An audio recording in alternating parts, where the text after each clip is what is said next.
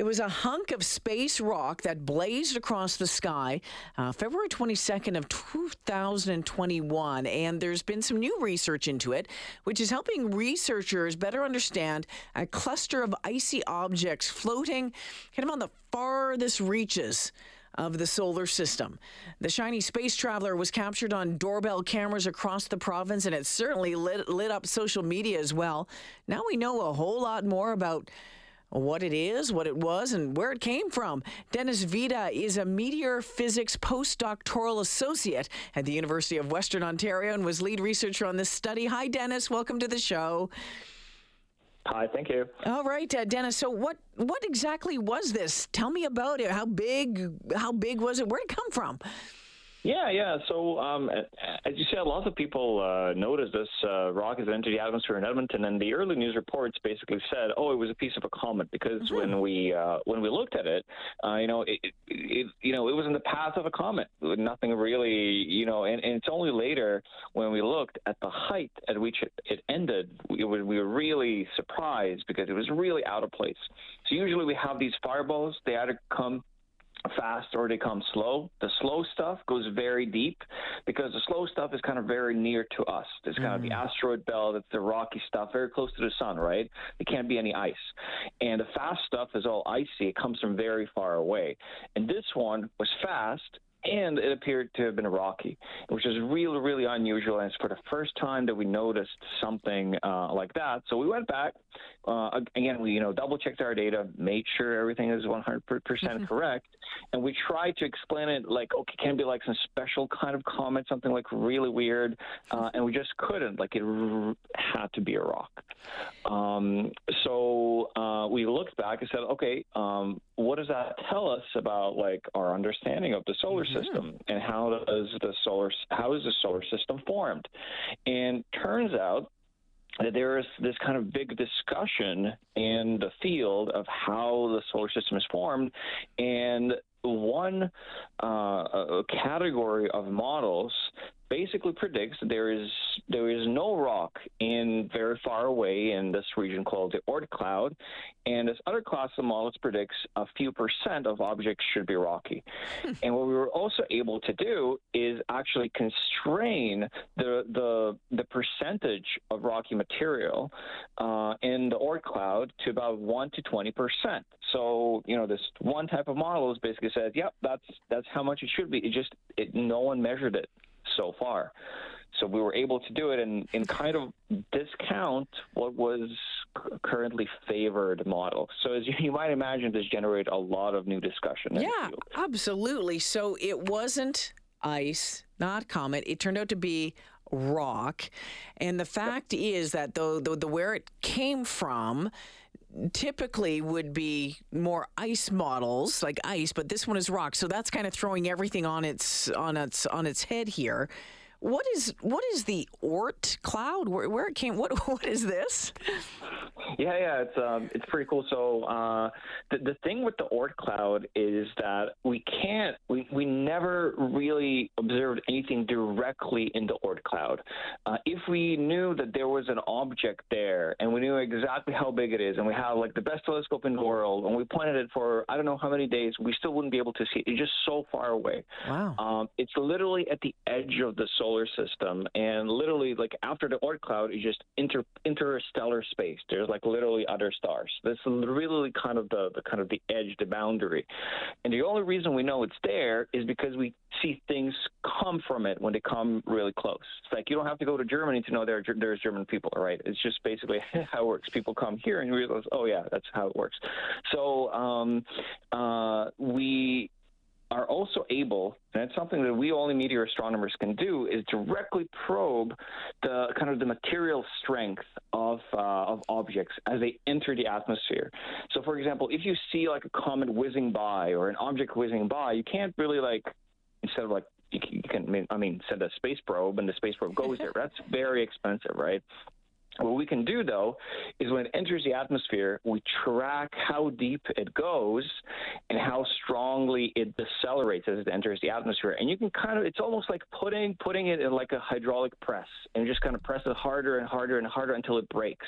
And that's exactly what we do uh, when we observe meteors as they enter the atmosphere, and you can very accurately tell at what what strength it has. And um, the object that we observed was much, much stronger than any comets. Uh. So a piece of a comet is basically like like imagine a snowball yeah. that you make from like freshly fallen snow, and it's just so it's like falling apart, right? Like you can't yeah. even hold it in your hand. That's basically what cometary material is. And a rock, I mean, it's very strong. Yeah, and it was a very clear cut case. So and and this this rock was hustling. It was moving very very fast, wasn't it? Yep, it was moving at 65 kilometers a second. Wow. Not an hour, a second. Oh. Yeah. It covered over 100 kilometers in two seconds. So, like, so Denis, knowing that and, and having, you know, captured on its cameras, do you have, can you tell how big it might have been when it left the Oort cloud, whenever it left the Oort cloud, like the original size of it? Yeah, so we can actually tell the size before it enters the atmosphere. Uh, it was about two kilograms, and it's about kind of the size of a grapefruit uh, if it had like a rocky rocky density.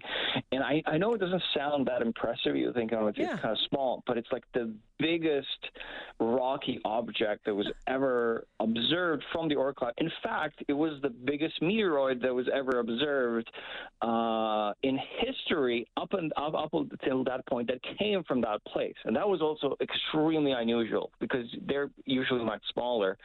And uh, it's only a few months uh, later that people in Europe have observed one that was 10 kilograms, wow. but it was it was it was uh, not rocky. It was uh, very weak. It was cometary. So, um, and it there, no chance it would have burned up. There there was no remnants of it anywhere. It was just moving way too fast. So ah. even if it was moving slower, it's just too small. Uh, so usually you'd need it to be at least like 10 to 20 kilograms and move at very low speeds. I mean, quote unquote low speeds. We're talking about you know 10 kilometers a second and yeah, not 60, yeah, yeah. right? Uh, and then it can like slowly decelerate and, and something something um, remains because what happened to this one, it was just moving so fast yeah. that it was hitting the air in the atmosphere and the surface of the rock was literally vaporized. So wow. it was not like you know lava that was melted. No, like literally just vaporized. Denis, um, I'm just fascinated. I, this is this is fascinating to me, and it's fascinating to me that you can learn all of this without mm-hmm. having it in your hands. That, that yes. just by watching and the, and the cameras. That that's amazing to me. Yeah, so uh, the folks at the University of Alberta uh, have deployed cameras that were initially built in Australia um, and uh, the Global Fireball Observatory is the kind of a global network of cameras uh, that uh, they have about uh, they have um, I don't know about hundred cameras across the globe at this point, um, and we have almost kind of a completely semi-automated uh, pipeline where the data mm-hmm. comes in, the images got analyzed, and uh, we just we don't really look at the images themselves. We kind of just look at some graphs and some yeah, points. And yeah. this one was like it was a point out of place on the graph. It was just uh, not where it's supposed to be, and that's what raised our suspicion. So you've described it as a game changer. What what do you do with this information now? What you know what what what does this lead to? Yeah, so uh, I already uh, had quite a few discussions with people who are making these models and predictions. You know, uh, what I do in my research group, we're more kind of observationalists. We just want to make sure that our data, everything that we provide, is 100% correct. And then people who do the theory and the modeling can go in and say, huh, okay, you know, how can I put all of these kind of uh, little parameters and measurements, and how can I fit my, my model to that? So until now, they just didn't have that extra point. And um, as I said, this one class of models, which was developed to explain why, for example, Mars is so small and then why uh, the asteroid belt is, is, is so small, uh, they just can't ex- explain uh, that presence of rock. And we haven't, we just don't have just this one. Um, in fact, we found another one uh, that was observed back in 79, also above Alberta, believe it or not, uh, because because there was a another project uh, that was active in Alberta in the 1970s and 80s that was also observing fireballs.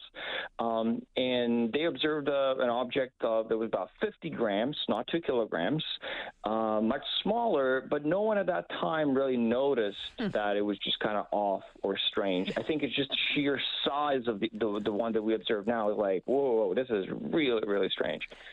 Denis, uh, you, have got a really cool job and you get to do some really, really cool things. And I could pick your brain about it and, and how you got into it and, and, and all of that for another hour this afternoon. But I'll let you go. We'll leave it there. Thanks for joining me. I look forward to chatting with you again in the future. Thanks for this. Thank you.